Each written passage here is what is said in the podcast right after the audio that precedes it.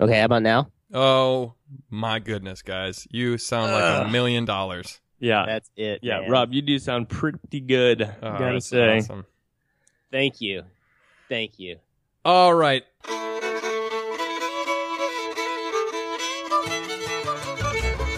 Three Dogs North is an attempt to objectify the subjective with little violence as possible.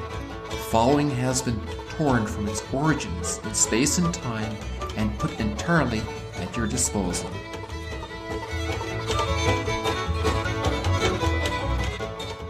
It's I'm on okay, It's vacation. your day off, isn't it? No, I'm on vacation. I'm actually in my nephew's room in, in McKinney, Texas. Really? hmm Oh man, tell your brother hello too. I He's a will. Fan. I'm That's- using I'm using his microphone rig that he used when he skyped into our podcast. Too. Sweet. hmm He's at work right now. And you're just drinking in your nephew's room? no, yes. Hashtag celibacy. Oh, Is your nephew drinking with you? No, he's only 14. Yeah, answer the Oh. question. No, yeah. he's not. So is he? That's against the law. No, it, it's been great. I'm I've been down here since Sunday night, just hanging with the kids. I, oh, my niece said something the night I got here. They were they stayed up kind of late because I got in late because I had masses and everything on Sunday. But I wanted to get down here before Mhm. Monday. Um, so I was asking them, you know, like, what are you guys doing? I haven't seen them since Thanksgiving, the whole family. And I was like, what What are you guys doing for the summer? And a couple of them have little camps here and there, but a lot of them don't have anything. There's five of them, the kids. And I just go, so what do you guys do all day? And Marissa, my niece, goes, uh, we get up, we eat breakfast, then we do the day. and that struck us all so funny. We just eat breakfast and then we do the day. Just do it. That's kind of become the motto of this week. What are we doing today? We're going to do the day. Do the day. Such an active transitive verb, doing the day. Doing the day. But we have been doing days. We played. Say pick- that again? We have been doing the days. We played pickleball today. Mm. Went to the pool. Um, my brother was working, so it was me and my sister in law taking the kids around. Yesterday we we went fishing and caught bluegill like it was our job. Uh, I fixed all the fishing poles, which made me feel like a man. And then my niece Gabby, who's the she's eight now. She just turned eight in June. She's the one with the heart problem. Mhm. She's like the most perseverant little girl I've ever seen. Hmm. So that we brought um, hot dogs as bait, and it's just like this little retention pond off of, of a parking lot that they go fish at sometimes. But nobody in the family is very like expert fishermen, least of all me. But I could fig- I figured out how to fix the reels and stuff like that, and we we had three poles going, and she was using a big person rod, like a an adult fishing rod, and the hooks were way too big to catch these little bluegill, and they just kept taking the hot dog off of the hook. and I swear, like nobody was supervising her. She just kept going, and, and she never even thought to like bring the hot dog over to the shore, where she was like baiting the hook. She just kept, every time they took the hot dog, she'd go, "Oh, they stole it," and then she'd walk back over to the picnic table, get another piece of hot dog, bring it back, bait the hook, throw it in. The fish would take it again. it was, oh, it must have been thirty or forty times she did that Wow. until she finally caught a fish all by herself. wow. And she just, you should have seen her face. She pulls this fish out and she goes, "Ah, I caught a fish!" and I'm like, "That's because you never gave up." That is like a storybook ending to that yes. perseverance. So that's been really, really great just being with the kids and they all Yeah, it sounds like you're enjoying it. seeing their personalities having developed. And my nephew, whose room I'm staying in, is a teenager now. He's going to high school next year. Wow. So time goes quickly. That's a great relaxing week. Will you be there all week? Till Friday, yeah. I'm going I'm flying out Friday afternoon. That's awesome. You know, well, I guess we went, we did family vacations kind of. I went on vacation with my family, and then Rob, you just got back, didn't you? Yeah, I've been back. I got back on Saturday. Nice. And then you're vacationing now, Father? Yep. But I'm still podcasting while I'm on vacation because I'm not a loser. No, it's because you're bad at doing family. Okay. You're- you kidding? My whole family's in here right now with me, dude. I'm just kidding. They're cheering me on. They have blow ups. Like, oh my gosh, you're crushing it right now with this conversation. Amazing story. Hook, line, and sinker. Oh, pun say so. It that does remind me when we were at the beach. Uh, we went down to one of the beaches in North Carolina, and we just get a monster beach house, and we vacation with another pretty big family, and it sleeps like thirty people, and so we just kind of take over whatever area of beach that we're right in front of. But this place that we were at this year had a little basketball court and like a runoff and a a little bay where there was um, extra ocean water that was off to the side. And so we would go down and and hunt slash fish for crabs. And no joke, this process was cook bacon in the morning, walk down with bacon, put it on the end of a sh- of a basically like a stick with a string and a hook. So I mean, like the most uh, primitive fishing Huckleberry line of all time. Yes, like Huckleberry Finn. Like no reel. I mean, it, it, you're just sticking a line in. Put bacon into water, lower down, and then raise stick up, and you have this monster crab just like latched on to the end of the line. With his mouth? it's hilarious. Well, he'll like, I guess they go for it, and then they'll they'll like hook on to the to the wire, whatever, and onto the fishing line. Mm-hmm. And at one point, Chris caught. I mean, he just caught a ton. He was obsessed with it because it's so easy it's to be successful. I mean, it's takes no skill, literally no skill. And he caught a huge crab, and he was like running around showing everyone in the park this massive crab that he has. Wait, how old is Chris? Chris is eight now, Okay. Yes. and he he has him in this pretty big bucket. And Chris loves this crab, and this thing is so ugly. Gosh, man! Crabs are and they're hideous. like they're really angry too. So I mean, you get close and they're like snapping at you. I mean, we did just take it out of its natural environment, I guess. So, but we're like, Chris, if you're gonna take it back like to the beach, you have to make sure that you have water in it. But the problem he realized was his the crab's already in the bucket, but the bucket doesn't have any water. So uh, we we like watch him leave, and then we come back around because he was taking a little while. And when we turn the corner, it's Chris, and he's out like in squatted ninja position, and the crab is out running around. So I guess he had he was like trying to wrangle the crab back in because he had dumped the crab out to fill the bucket up. and was gonna grab him and put him back in. So we come around to see him like in a stare down with this crab, like. "Oh." Did he catch it? He- yeah, he got him and he, he put him back in the bucket. So Do they pinch you? Do they hurt you? I this one didn't seem like it was almost big enough where it could, but I don't think it, it would have really hurt. Maybe broke skin, but Mhm. nothing. Yeah, it's not lopping fingers. I don't think. Crabs are so weird. I I remember when I was in Costa Rica, they had tons of crabs that would come up with the tide, and they'd be all over the road. Like that, the roads that went down to the beach would just be littered with crab carcasses that people had run over with their cars. It was really gruesome because there's just tons of them, and they they were these were little guys, like red little crabs. Yeah. Um, but I don't think I ever saw one alive. They would just like wash up, and there must have just been a billion of them in the ocean. Huh. But this was a tide pool that you were hunting for them in. No, this would have been like it looked like a pond, but it was just uh But it was ocean water. yeah, it was ocean water. Okay. So the the portion of the island that we were on, ocean water, just kind of was on the other side Uh, of it. So, Rob, where did you go with your family? we went to the sand dunes of Michigan.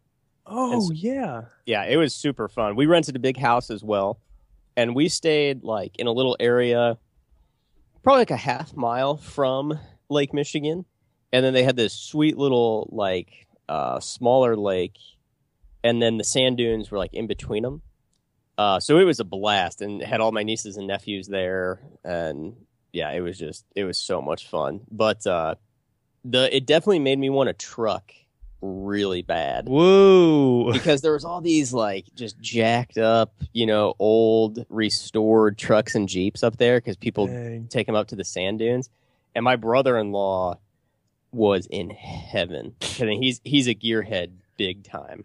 So seriously, he would like there'd be something driving down the road and I'd be like, "Oh, that's a sweet truck." And be like, "Oh yeah, that's either a 77 or a 78 Chevy." Like you can tell because of the headlights and like this and this and um and then uh, you'd see like a Ford Bronco and you'd be like, "Oh yeah, that's definitely pre 1978 because of the body, body style." And Whoa. everything. But there was all these like just super cool trucks. So we would go out a couple of the days, and you could hike up on the dunes and backaways, which was super fun because you could like run up them and race down and stuff. And um, but you could sit and then watch all the people on the sand dunes that like in the ATV and truck part, and they would just like run these things like crazy. Um, and we did a beach day and a bunch of other stuff too. So it's just yeah, it was it was really really fun. What's the deal with sand dunes? What? How do they form?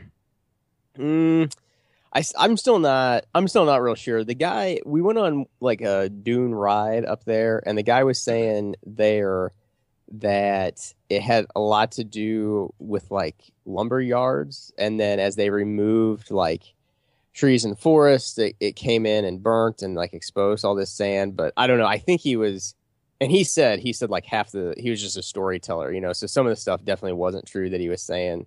And i don't know if i bought that necessarily. So I thought there was some really natural process that made them. yeah i don't know. In answer to your question i really don't know they're some, crazy Some so- truck owning dude spinning tails, dude. That's all that is. Dude, oh man God. God made those. Okay, they didn't like develop over time. He said sand dunes. Wasn't that the fifth day? He made he the spoke sand dunes them. He spoke them into being Yeah, hmm on the fifth day. on the fifth day. of The he sand made the dunes sand dunes and the dune buggies and the big Mhm. Dodge Ram 2500 dually pickups. The dually. All them Yep. ATVs. so i do know my dream truck though now Please tell is- me, Rob. What is it? either a 1994 to 97 somewhere in that range Wait, can we guess? no It's i'm gonna already say out there.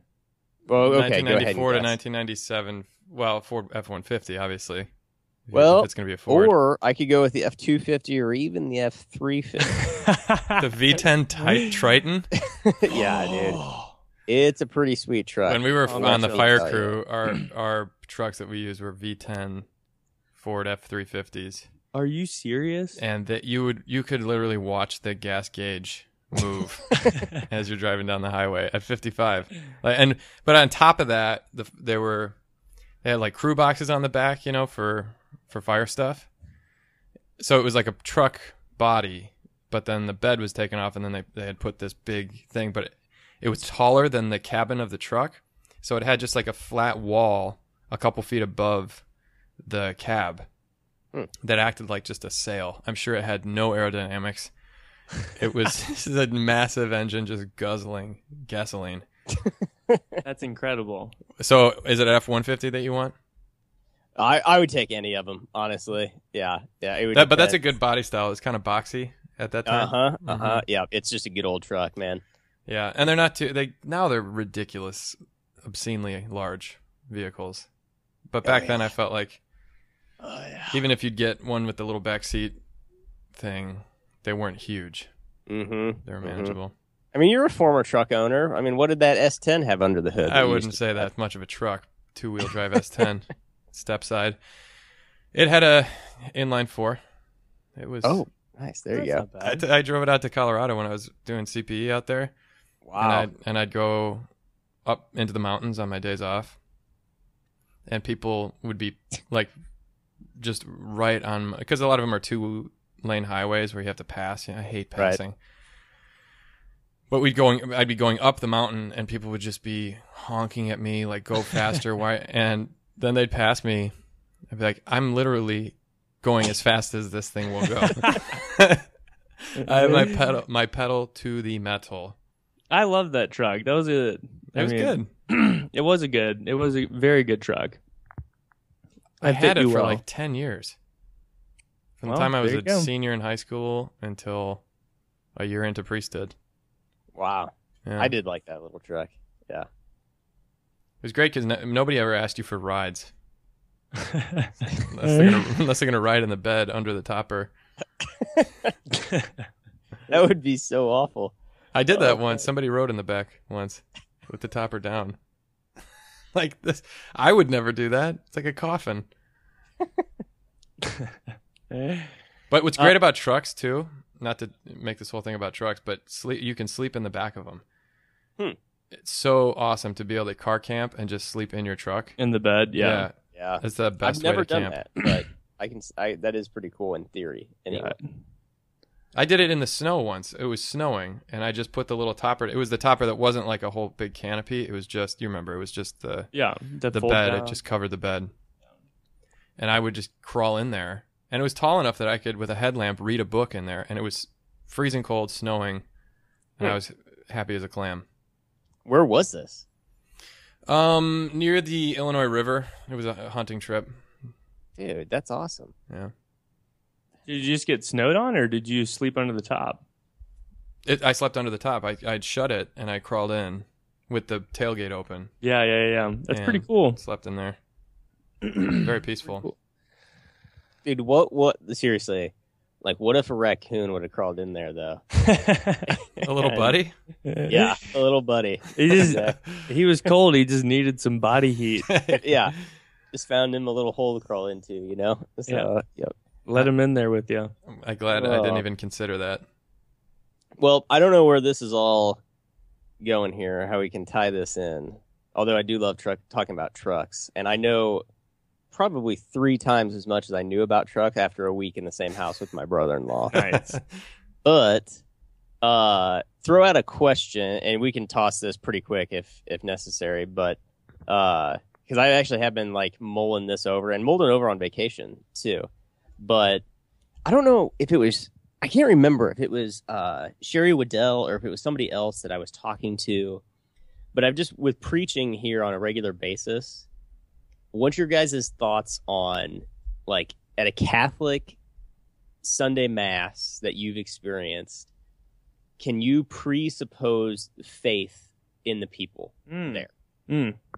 um and not and i don't want to like get into in any way like questioning i mean there's obviously something going on you know the holy spirit's at work in the people just for being there so it's not that they don't have faith but it's like somebody made that point once was just like maybe a better question is like can you ass- assume not that you assume anything but like in a sense do the people you're talking to like how do you speak to where they're at because it's it's just so so diverse. Like in even a small parish that I'm in, like the diversity here is crazy. So that was actually like weighing on me for your guys' thoughts on that. Does that make sense? I have a lot Yeah. of thoughts on this. Yeah. Have Have you? th- Has it come up when you're? Do you preach daily masses, Rob? Yeah, I probably preach. I preach like two or three daily masses a week. Okay. Um, and then this weekend will be my second like weekend preaching here. Um, and it's just, well, it's just fascinating, man, because it's just you realize more and more, um, like every day, like real life is just.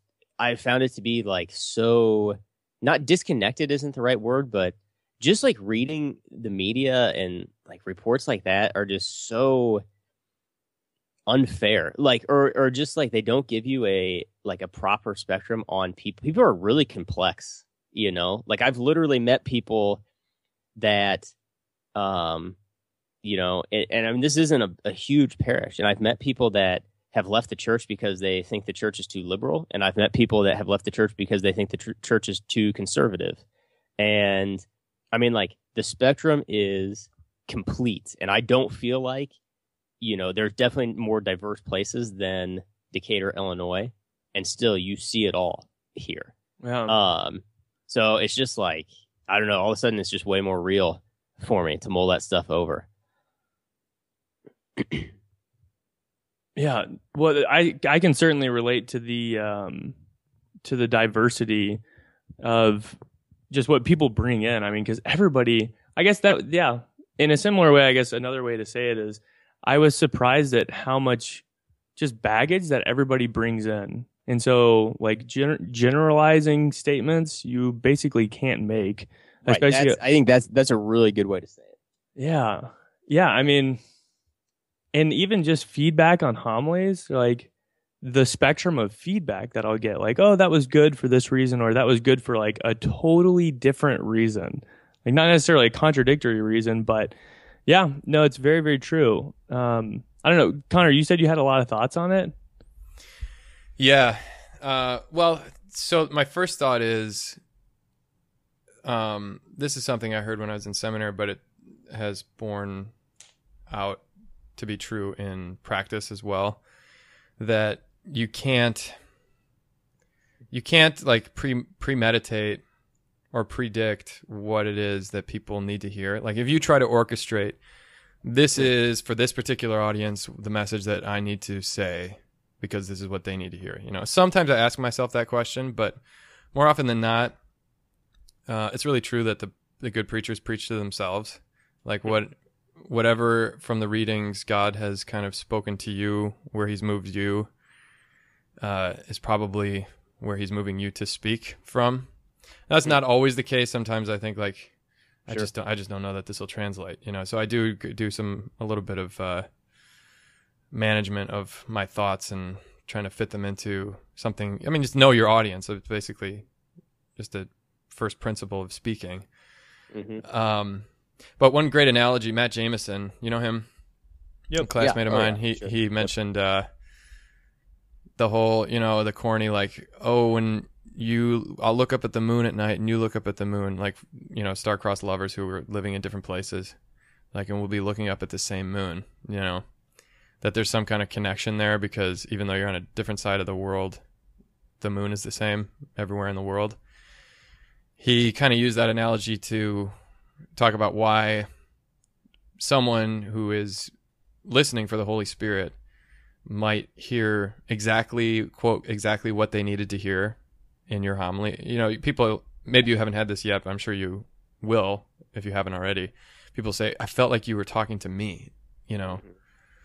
Um well, you weren't. Like you didn't mean to, but God, who you were looking at and receiving grace from when you composed this homily, also knows this person. He knows you and he knows this person, and he, in, in his master plan and providence, orchestrated it so that you will happen to be the one preaching this particular homily on this particular day to that particular person in their circumstances. And um, just like this podcast, you know, like people have said, insane. I, you know, like this is exactly what I need to hear, and it's just us baloneying into microphones over Skype. You know, it's like how how could that possibly be unless it was in God's plan Sure. uh, you know, that they would hear it. So that's the first thing. But on the other hand, uh, I do say, like you said, can you presume faith?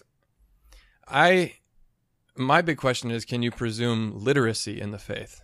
You know, like okay, that's a better way to say because that yeah I I wanted to be careful and I didn't have it worded right, so that's that's more onto it. Go ahead. literacy or fluency. Like, do you? So a good example was uh, Corpus Christi. Um, I think I've, this is my third Corpus Christi as a priest, and uh, this past homily, I don't remember all my homilies on it, but this past one, I went at transubstantiation and talked about it, defined it, and basically taught what it meant and why it was important, and then ended up with a with a message of like how to participate in the Eucharist and how God, like it's all about the power of words that God speaks things and they happen, you know. Yeah. Um, That's pretty high octane, dude. it is, but you you can just break it down. Uh, and this a, a parishioner actually said this to me, like I love your homilies because you just break it down. Like you don't assume that we know things, you know. Um, not in a way that's condescending. Hopefully, I try not to be condescending.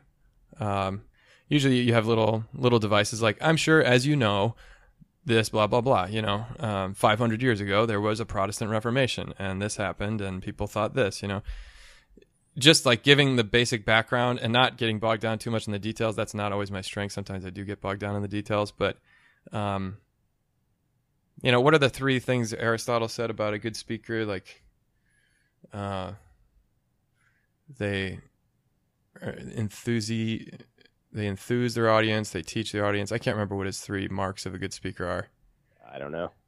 but it's like teaching, inspiration, and uh, I forget storytelling or something like that. But in, in a way that like you're moving them, but you're also leaving them something that they can remember. You know, either through a story or through some kind of teaching. But anyway, these are these are disorganized thoughts. But my point is that I have found that people really appreciate when you break it down and you you talk to them like adults, but you also don't assume that they know anything. Um, that sounds bad, but you know what I mean, right? Like, I think so. Yeah, no, that so no, I don't presume literacy in the faith. Uh, Yeah. and a Yeah, daily, and- obviously, a daily mass is a lot different than a Sunday mass. Sure. Sh- Sure. Um, no, I like that. I like that even even as far like even helping to like formulate and think about the question more because I knew like asking do you presume faith like I don't know that just wasn't the right question for me. So do you presume literacy? I like that. Um, yeah, I like that a lot a lot more anyway. So I don't know, and this is you know it's kind of like internal um like thoughts and stuff. So I don't know that's quite to what I'm trying to ask yet, but I like the thoughts a lot. I mean, they help me kind of get a framework to start around it anyway. I was I was actually surprised in just preparing. So I don't preach. I haven't preached a daily mass yet, actually, but I preach basically every Sunday. Hmm. Um, I've preached every Sunday that I've been here. So the the pastor just said, "You take all my masses." And I'm going to take a break over the summer, and uh, so he's just using me to to preach. Yeah, basically every Sunday. So this Sunday I'll preach in Spanish, which I'm pretty excited about. Nice. Um, you gonna write it out? Oh, absolutely. Yeah. Yeah, I'm not even close to fluency to be able to. Well, if I practice it, I I, I might could get it, but um I'm I'm actually surprised in preparation just so like usually the process will be I'll read them early, fairly early in the week with like a Bible study or on my own and then you know you have like the initial ideas or the things that strike you immediately when you read it. Um and then sometime during the week, maybe a Thursday or like Wednesday or Thursday, or sometimes Friday, I'll actually sit down and like fully write the thing out. But the whole time during the week, like I'll- it'll just kind of be there with me in prayer.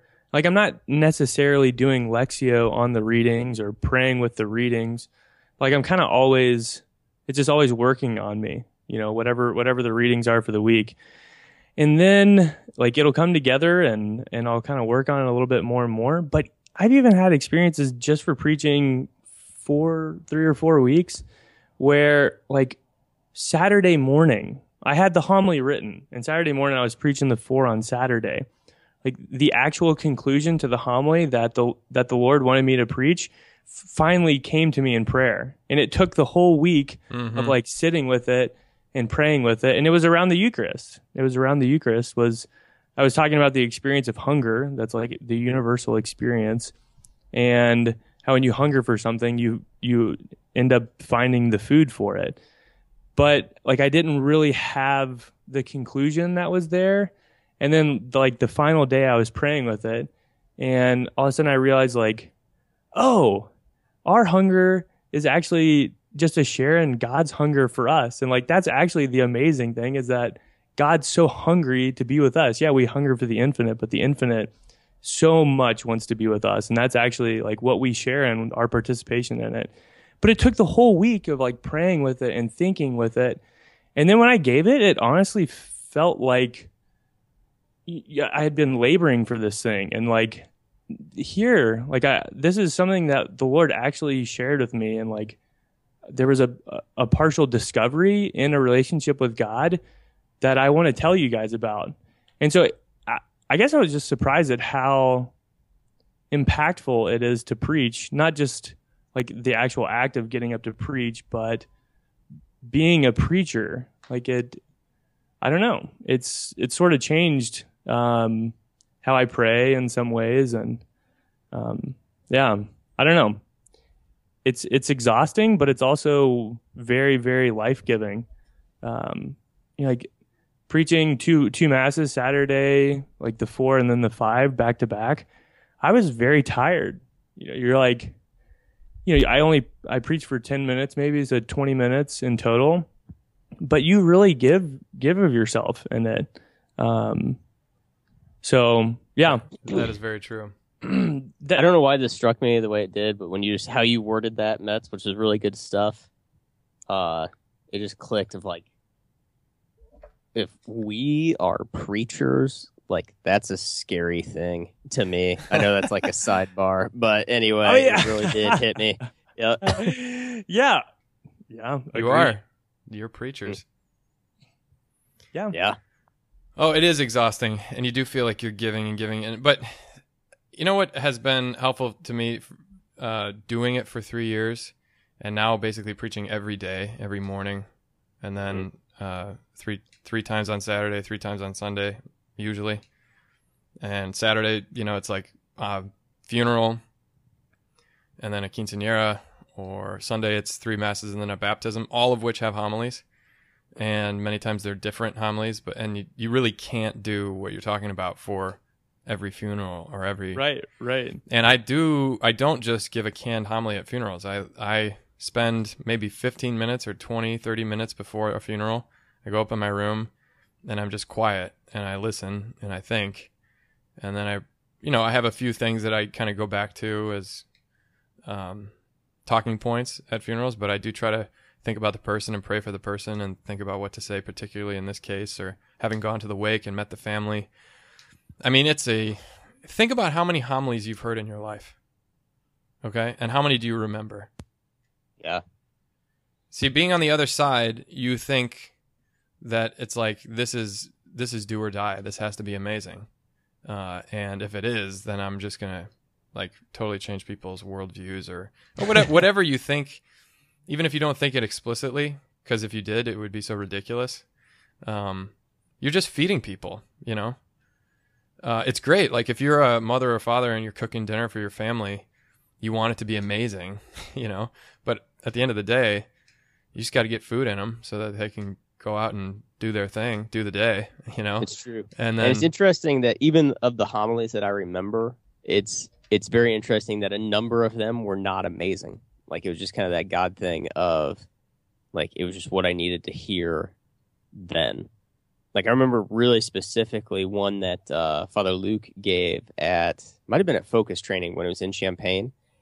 But his point, I don't even remember what story he told with it, but it was so simple of just to really love is always worth the risk. Like it always comes with risk.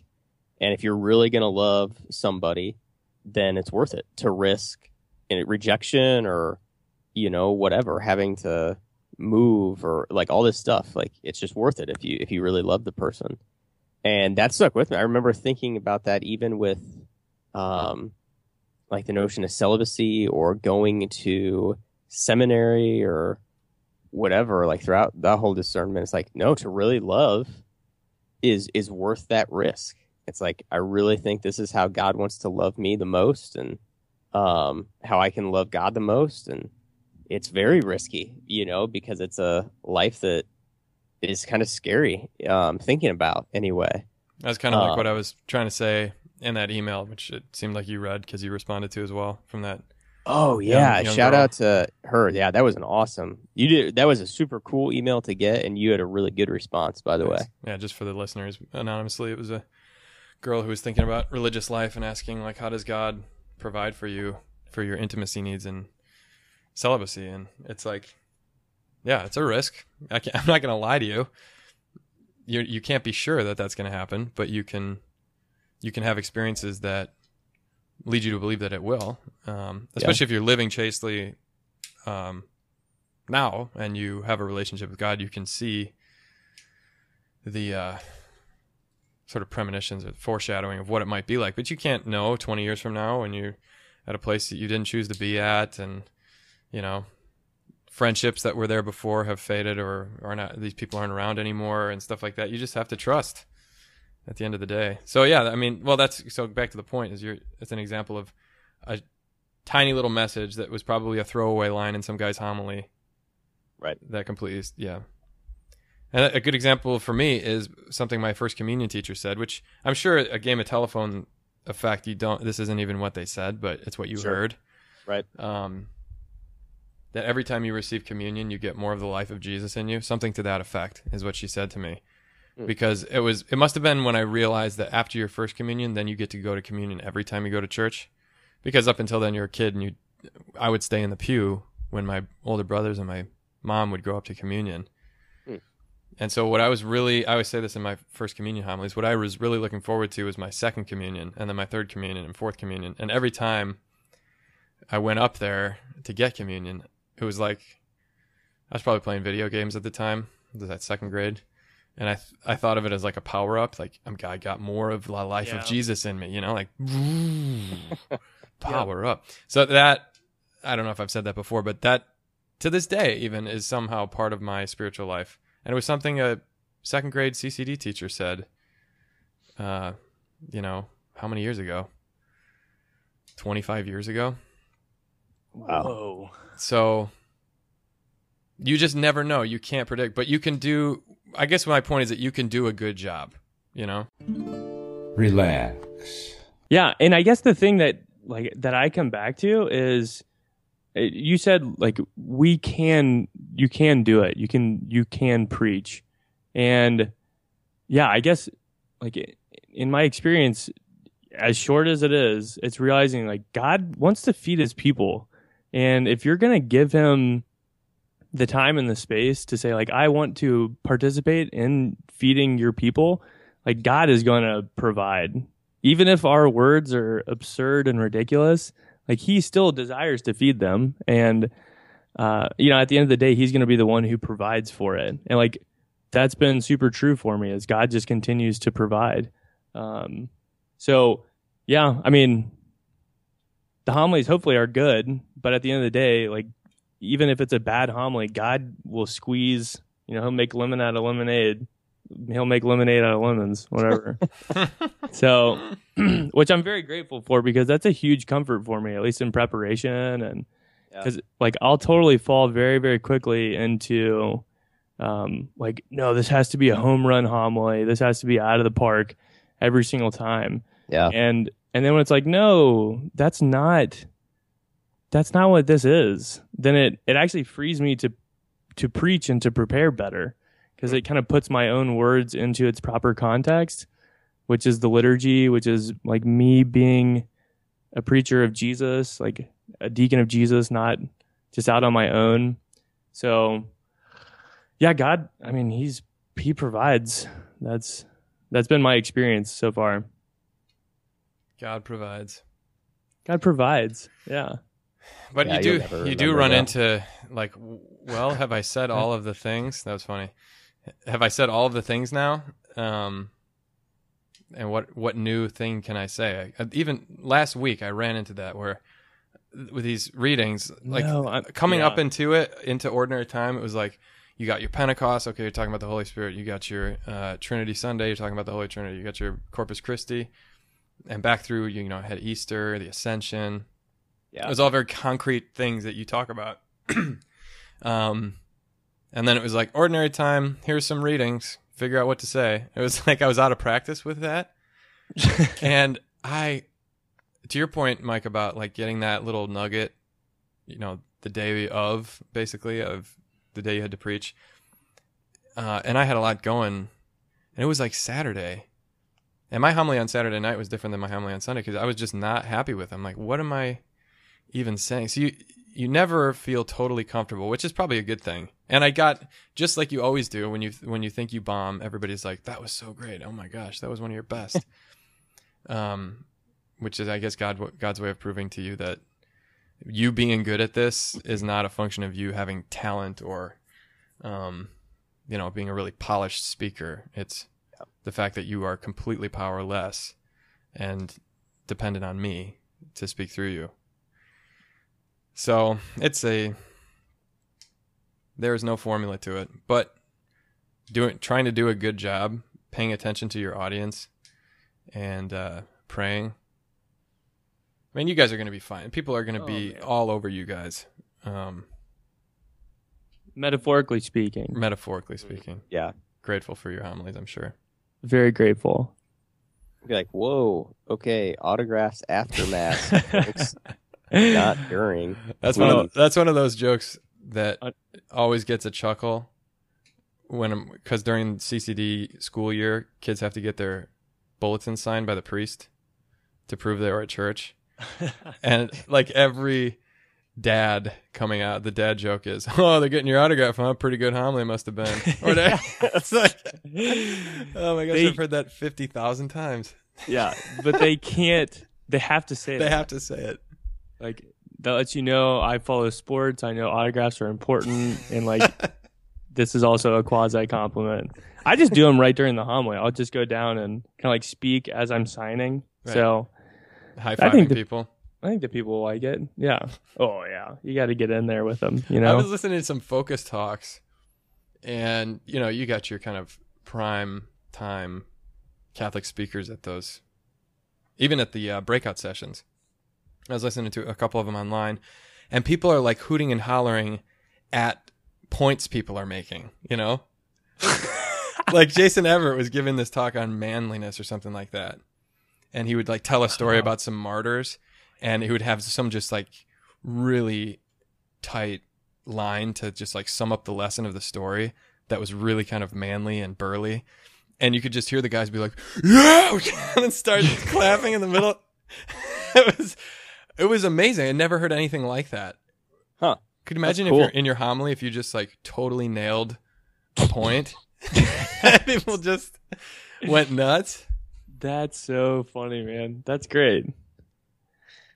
That is really good. You know, I've I've actually um well, I know, it's such a strange thing. Like Father Sywick was so influential. And I I I can't believe that he was. But all of my homilies, I'm just trying to remember like all these things that Father Sywick would say and and one of the things that that always comes back to me is that a homily and I I don't I, I believe this is true, and I couldn't really tell you that it's true outside of the homily takes place in the mass. But a homily is totally different than a talk, or different than getting up and teaching, or getting up and just catechizing people.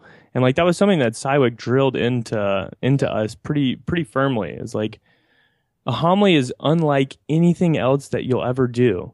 Even if you're up preaching and teaching and saying basically the same message outside of the context of mass, it's not the same thing. And so like just the power of the homily because it is a homily and like it's a part of this liturgy that's this otherworldly thing that's going to lead to the Eucharist.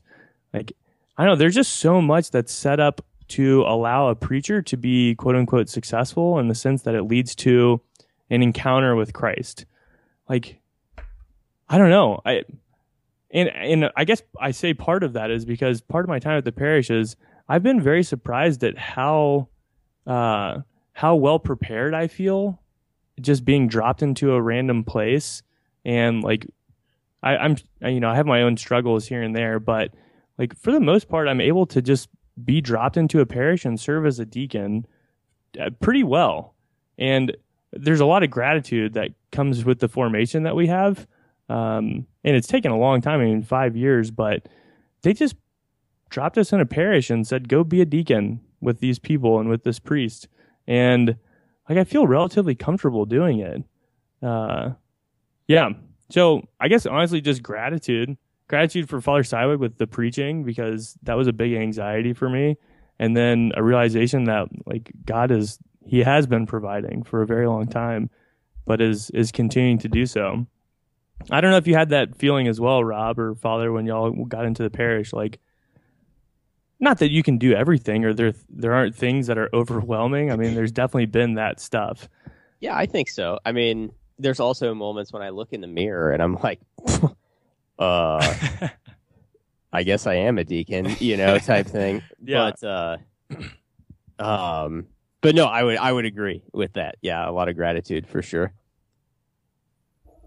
Yeah, it's not everybody that gets six years of schooling and practical training, and they do their best to give you everything that you need to get out there and do it. But at the same time, there is no training like on the job training.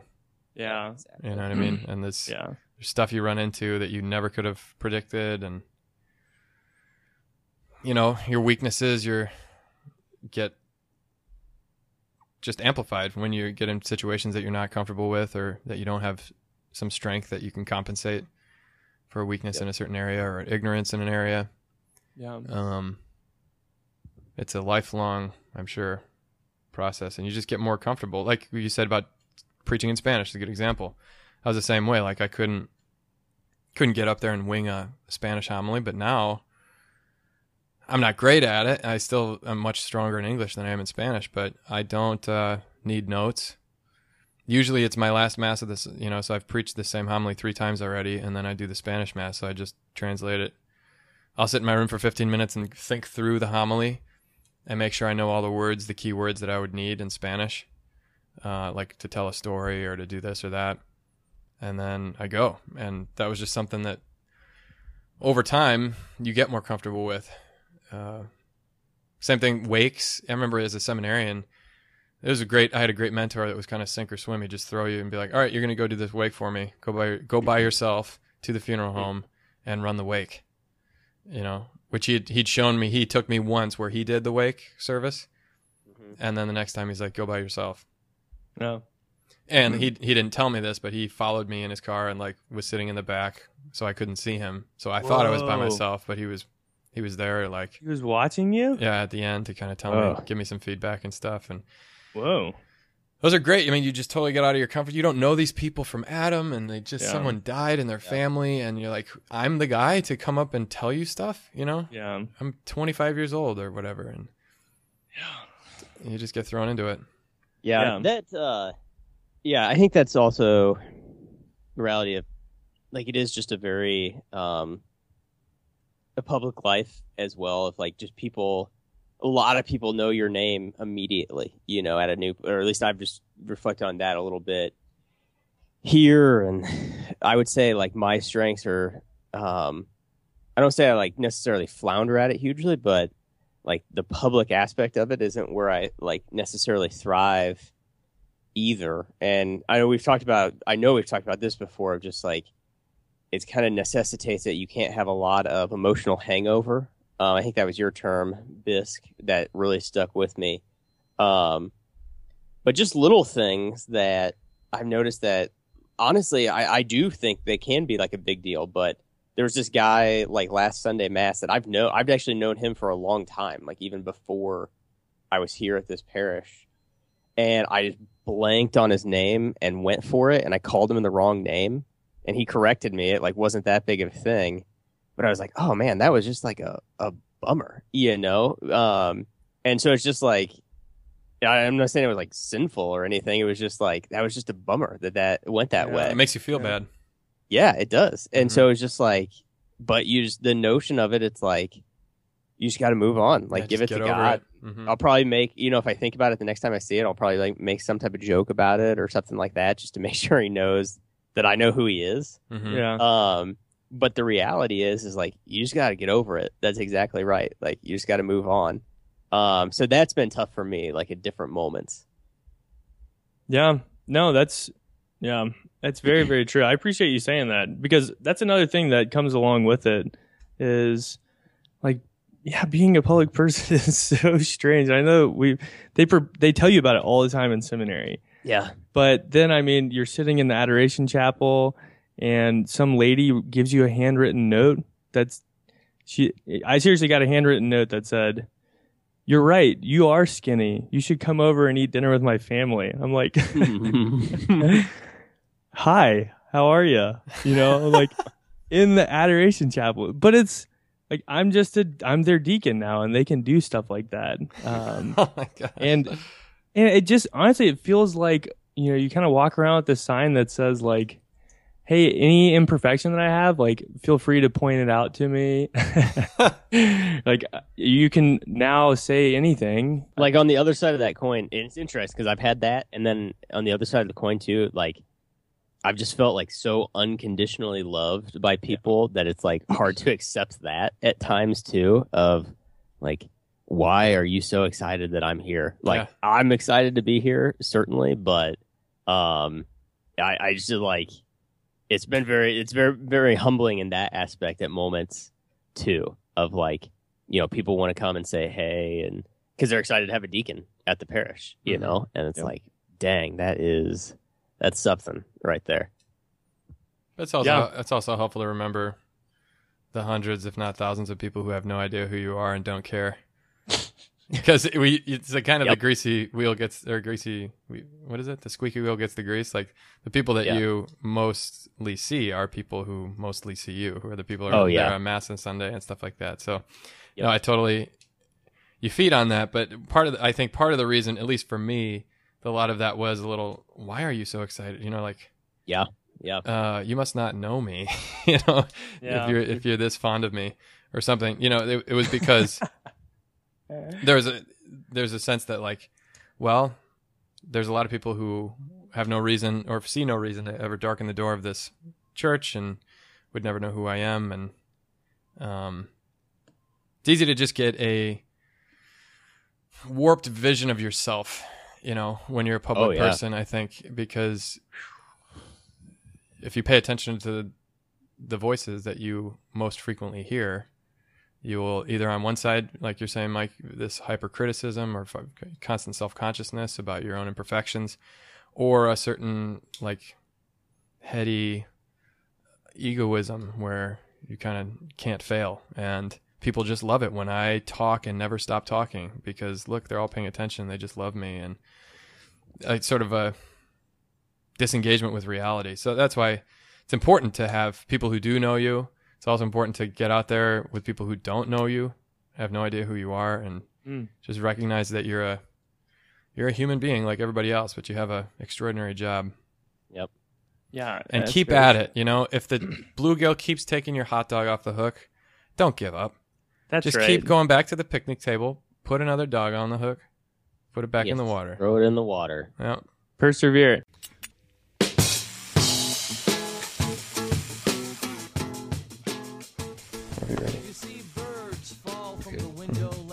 Three Dogs North are Juice, Seabisc, and Michael Metz. Conversations have been edited to sound smarter. Audio and transcripts of this episode are exclusive property of Mundelein Seminary and may not be rebroadcast without the express written consent of Major League Baseball. down